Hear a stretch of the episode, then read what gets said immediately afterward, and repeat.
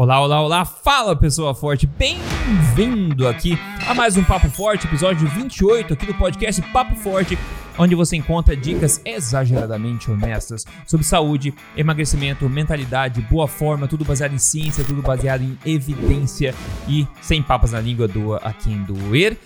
E hoje a gente vai falar aqui sobre o que não contam muito por aí, sobre os estudos na área de nutrição, né? Os estudos científicos na área de nutrição. Lembrando que você pode seguir o podcast em Papo Forte em vídeo e também em áudio, e todos os links direto para você seguir estão no site papoforte.com.br, onde você pode acompanhar gratuitamente toda a semana um episódio novo que sai. Então passa a palavra à frente, se você gosta de ouvir no Spotify, no Google, na Apple, é só entrar em papoforte.com.br, tem os links inteiros lá certinhos para você clicar e já seguir. E se você quer ver a versão em vídeo, você pode acompanhar no YouTube, tem o link também lá no papoforte.com.br. Vamos passar a palavra à frente para que mais gente possa ter acesso a esse tipo de informação que transformou a minha vida, continua transformando a minha vida e de milhares de pessoas aí que têm acesso a isso também. E pessoal, vamos combinar, o mundo não é um conto de fadas, a gente sabe muito bem disso. O mundo não é um conto de fadas e nós não nascemos ontem. Na verdade, a gente não pode se comportar como se nós tivéssemos nascido ontem. E o mundo da nutrição e da ciência nutricional é muito menos ainda um conto de fadas. Né? Seria um péssimo conto de fadas, porque o objetivo do conto de fadas não é assustar as pessoas, na é verdade? pois é. Hoje eu vou mostrar alguns fatos que deveriam assustar qualquer um e lembrar também a todos de uma grande verdade, né? Se você não cuidar de você mesmo, você tem grandes riscos de se lascar. Essa é uma verdade dolorida, mas ninguém além da sua família tem mais amor e cuidado, interesse em que você seja saudável do que você mesmo, não é verdade? Então a gente tem que ficar esperto nesse sentido, porque se você confiar em falsas autoridades ou até em verdadeiras autoridades, mas lembre-se, autoridade não significa competência. Você pode colocar a sua vida aí ou entrar num caminho onde você vai colocar a sua vida em risco, sua boa forma em risco, sua mentalidade em risco, a sua saúde em risco, porque esse mundo está corrompido em muitos aspectos, a gente sabe disso. O assunto de hoje basicamente tem a ver, então, com este alerta para você cuidar a respeito de estudos na área da nutrição. Não que você vá ler os estudos você mesmo, eu vou falar um pouco mais no final sobre isso, mas para você entender um pouquinho de como funciona esse obscuro mundo da ciência nutricional e que forças estão influenciando esta área. Para isso eu vou trazer um estudo aqui que é de 2007, na verdade. A gente sabe disso há muito tempo, né? Foi publicado em 2007 é, no jornal Plus Medicine, foi conduzido em Massachusetts por uh, o David Ludwig, que ele é de Harvard também, e outras pessoas lá, outros quatro, acho, autores que eles fizeram isso. E basicamente eles queriam observar o seguinte: eles pegaram ensaios clínicos, né, fazer uma revisão apanhado da, da literatura e verificar como a fonte de patrocínio dos estudos pode talvez influenciar no resultado dos estudos, né? Que ideia, né? Que ideia exótica essa de que interesses financeiros podem influenciar os estudos, né? Que coisa. Será que isso é só uma suposição? Será que é só uma suspeita? Ou será que tem um fundo de verdade, ou mais do que um fundo de verdade a respeito disso. Então, esse pessoal fez o seguinte: coletou uma série de ensaios clínicos da literatura, de estudos observacionais e também de revisões científicas que foram feitos, como exemplo, sobre três bebidas comuns. Então, eles pegaram esses, essas três categorias de estudos para é, refrigerantes pegaram também para sucos e também pegaram para leite, né, para estudar esses três. Então foram 206 estudos que foram incluídos nessa revisão, dos quais 111 deles declararam é, fonte de patrocínio, né? Porque você é obrigado a declarar, apesar de muita gente não declarar ainda, então, que é outro, outra forma de você corromper a integridade científica. Mas Desses 206, 111 deles declararam a fonte de patrocínio, dos quais 22% deles declararam serem inteiramente financiados pela indústria. Ou seja, se você faz um estudo a respeito de leite, você recebeu todo o patrocínio do estudo, né? toda a parte financeira do estudo foi patrocinada pela indústria do leite. Não tem nada inerentemente errado com isso se os resultados forem de fato neutros em termos de ideologia e não sofram a pressão financeira. Mas, de novo, né, nós não nascemos ontem. Então, 22% desses estudos aí foram financiados inteiramente pela indústria. 37% deles tiveram dinheiro da indústria, mas também tiveram dinheiro de outras fontes, né? Então, um patrocínio híbrido nesse sentido, né? Misto. E daí 47 deles alegaram não terem sido patrocinados pela indústria, ok? Então eles viram tudo isso. Aí eles começaram a analisar e viram o seguinte: olha que interessante esse resultado, por exemplo, dos ensaios clínicos analisados. Ensaio clínico é o, o padrão de ouro de análise científica em termos de nutrição, onde você pega diferentes grupos e muda somente uma variável entre dois grupos e vê o resultado. Por exemplo, pega um grupo, dá leite para ele, dá um outro grupo e faz igualzinho, mas não dá o leite, e depois vê o que, que melhora, o que, que piora de acordo com o que, que você quer investigar no estudo. Então, desses ensaios clínicos analisados que eles viram aqui, daqueles que foram financiados pela indústria, zero, 0% deles tiveram uma conclusão que era desfavorável à indústria, enquanto 37% dos ensaios clínicos que não foram financiados pela indústria tiveram uma conclusão desfavorável. Olha só, esse, isso é, é gigante essa, né, essa conclusão, hein, pessoal? Dos estudos que foram patrocinados pela indústria em questão, né, nenhum deles foi publicado com uma conclusão desfavorável a essa indústria. Então, como eu falei, se a indústria do leite patrocina um, estilo, um, um estudo sobre leite, por exemplo, e você vê que as pessoas que consumiram mais leite tiveram um efeito negativo no que eles estavam medindo, Seria péssimo para a indústria do leite, né? Mas pelo menos ela seria íntegra. Eu patrocinei para saber de uma coisa, não deu certo, tudo bem. Mas tem que publicar o estudo, né? Foi feito o estudo, afinal. Boa sorte na próxima. Mas não, nenhum desses estudos foi patrocinado pela indústria inteira, né? Teve é, conclusão desfavorável, somente favorável à indústria. É incrível, né? Isso mostra bastante corrupção, porque 37% daqueles que não tiveram, né? Não tiveram financiamento da indústria mostrarem foram publicados com conclusões desfavoráveis. Que coisa, que coisa, né? Como é que dá para confiar numa coisa dessa, né? Eles concluem essa análise deles toda esse estudo, né? Dizendo o seguinte, que também é muito impactante, né, pessoal? Que os estudos que são patrocinados inteiramente pela indústria, eles são 7.6 vezes mais propensos a terem uma conclusão favorável à causa do que uma conclusão desfavorável.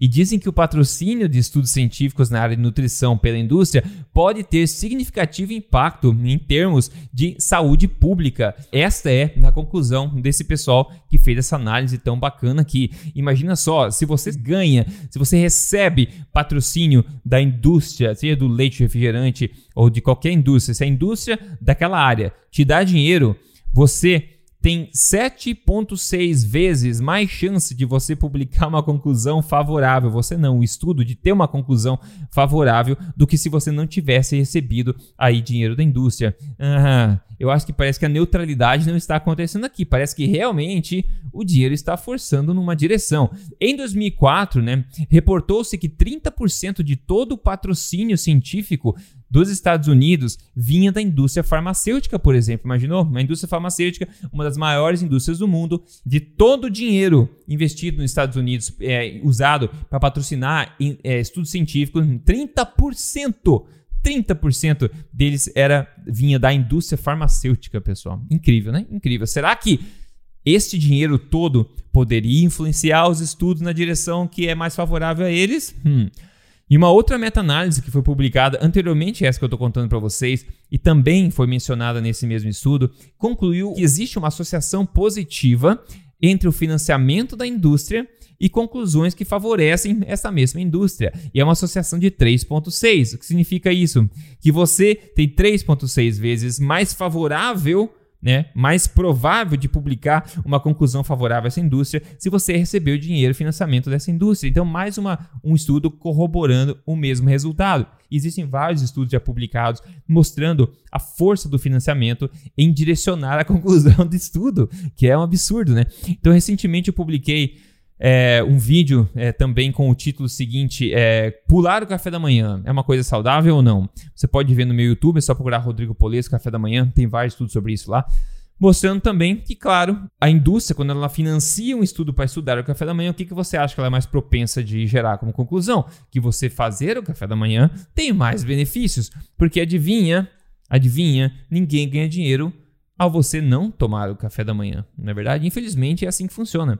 Então esse é um bom, é bom exemplo, né, da área de, área de estudo, a questão do café da manhã, onde mostra que você não tomar o café da manhã, por exemplo, não é de interesse de muita indústria. Então você dificilmente teria financiamento de alguma indústria para você estudar o não comer alguma coisa, não é verdade? Pois é. Aliás, a ideia de que café da manhã é a refeição mais importante do dia também foi uma jogada de marketing que todo mundo repete hoje em dia ainda, né? A refeição mais importante do dia.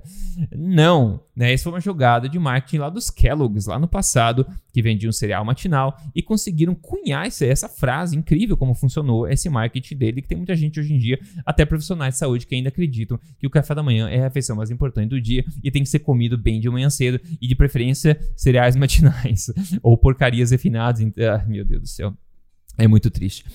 Assim também como é muito difícil, você não vê tantos né, é, estudos em prol do jejum intermitente, né? Você não vê tantos estudos assim, existem bons estudos, mas você não vê geralmente na mídia ou estudos aí promovendo o jejum intermitente, porque não fazer algo não ajuda a indústria nenhuma.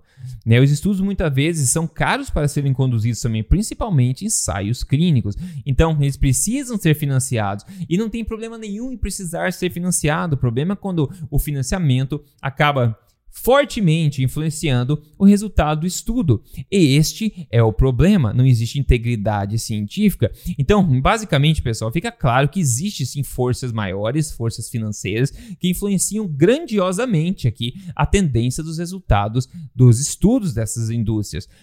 E a corrupção científica parece ser real. Bom, a gente sabe que é real porque a gente, a gente, não nasceu ontem, né? Mas parece, temos boas evidências que a corrupção científica é uma coisa que realmente tem significância, né? Seja uma corrupção científica do estudo em si, ou às vezes eles escondem um pouco porque a corrupção científica é das, do, de alguns cientistas que conduzem esse estudo, como conflitos de interesse. Então você pode pagar um dos cientistas que trabalha nesse estudo e ele vai influenciar aí os resultados e a performance desse estudo também, né? E mesmo que você não declare no estudo lá que você tem conflito de interesse, deveria, né? Mas muitas vezes não fazem isso porque o conflito de interesse está bem enraizado e disfarçado.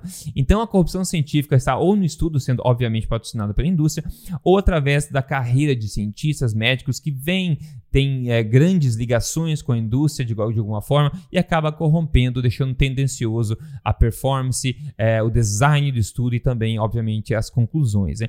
Então eu sugiro sempre um ceticismo, né? Ceticismo inteligente que eu falo, que não é duvidar das coisas por duvidar das coisas, é duvidar das coisas com legítimo interesse de entender mais o porquê daquelas coisas. E o ceticismo científico também. Se a gente precisa ser cético a respeito dos estudos científicos, a gente tem que ser ultra cético em relação a reportes desses estudos pela mídia geral, do que a gente lê na mídia geral, né? Geralmente a indústria que patrocina o estudo, claro que vai patrocinar também uma campanha de marketing, né, para pulverizar os resultados favoráveis desse estudo por aí. E muitas vezes a gente extrapola tudo. Jornalistas, infelizmente, a maioria deles não tem conhecimento de metodologia científica, nem que essas, esses conflitos existem, e acabam falando as coisas, acabam extrapolando as coisas, acabam falando que não estava nem no estudo. E daí, paciência, né? Se eles um dia publicar uma correção sobre tal coisa, quase ninguém vai ver se diz 100 pessoas que veem um estudo original com as mentiras ou com as extrapolações e exageros, Quantas você acha que veria uma correção disso? Quase a ínfima minoria, né? Então eles sabem disso. É muito melhor pedir desculpa do que pedir permissão. Na verdade, infelizmente, tem muita gente que leva essa filosofia de vida. Então, muito ceticismo a respeito das manchetes que você vê dos reportes sobre o novo estudo mostra isso, né? Novos estudos mostram isso aqui. Muito, muito ceticismo. E daí, eu sempre sugiro ver a fonte da informação, se você tem alguma destreza científica, ou pelo menos tente ser o mais cético possível, que esse tipo de força financeira, de conflito, de corrupção científica existe e a gente não pode se comportar, como eu disse no começo, como pessoas que nasceram ontem. A gente tem que pensar com a própria cabeça de fato para tentar salvar o próprio rabo.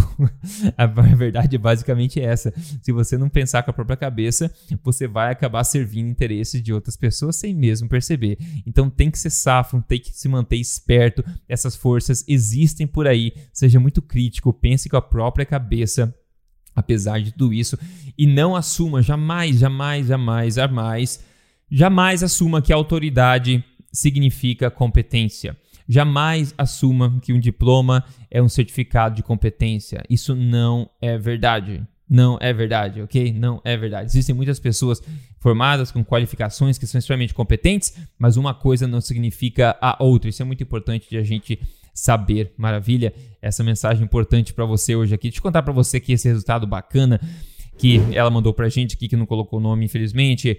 Ela perdeu 13,2 quilos, ela mandou a foto antes e depois. Ela falou o seguinte: abre aspas, obrigada pelos seus conselhos, assistindo seus vídeos. Em dois meses eu mudei minha vida. Eu tenho muito pela frente ainda, mas eu estou muito feliz com os resultados obtidos. Menos 13,2 quilos em questão de dois meses aqui. Parabéns para ela, né? Parabéns para você. Obrigado por ter mandado antes e depois. Quem tá vendo a versão em vídeo pode ver a enorme diferença que fez no peso dela, esses 13,2 quilos. Então, parabéns para você. E se você tem interesse em seguir um programa para emagrecer, se essa é a sua prioridade, você pode entrar no meu programa de emagrecimento oficial chamado Código Emagrecer de Vez. É só você entrar em código emagrecerdevez.com.br e dar uma olhadinha lá. Maravilha? Legal, legal, legal. Agora, na minha última refeição, o que, que eu comi? Eu acabei de comer, na verdade. Hoje eu comi rim bovino. Olha que maravilha! Muita gente vira o nariz para o rim, né? Muita gente vira o nariz, não tem problema. O pessoal do Nordeste tende a comer mais rins, né? Ou mais é, é órgãos no geral, né? Nessa região, porque é culturalmente mais aceito.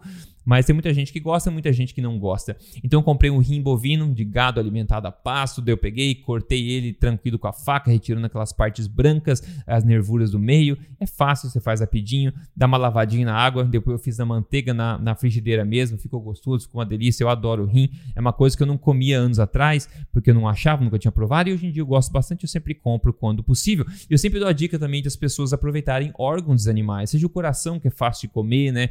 Ele tem bem menos gosto gosto, seja o fígado, o fígado tem bem mais gosto, mas tem muita gente que gosta, é, rins também. Todos esses órgãos são muito baratos no geral, comparado a outros cortes de carne, são altamente nutritivos. Então, comi rim na última refeição e dou uma dica também de gelatina. Gelatina é uma ótima é uma ótima sobremesa se você fizer ela em casa. Você pode fazer com água de coco, por exemplo. Você compra gelatina em pó grande. A gente comprou aqui gelatina bovina em pó, uns tubão é, de meio quilo de gelatina em pó. Então a gente basicamente faz com água de coco, ou seja, com suco que também é baixo em açúcar. Você pode fazer isso. E você come aquela gelatina, a gente faz ela bem durinha, então bastante colágeno, né? Gelatina é colágeno, é proteína. E come com um pouco de mel por cima. Fica uma, uma sobremesa excepcional que pode aí deixar você mais nutrido, porque tem uma boa quantidade de proteínas, tem um bom volume também ali dentro, são nutrientes bons, é alimento de verdade ainda assim, na verdade, apesar de ser processado, aí o colágeno né, ter sido é, processado e refinado nesse sentido assim, mas ainda assim é uma proteína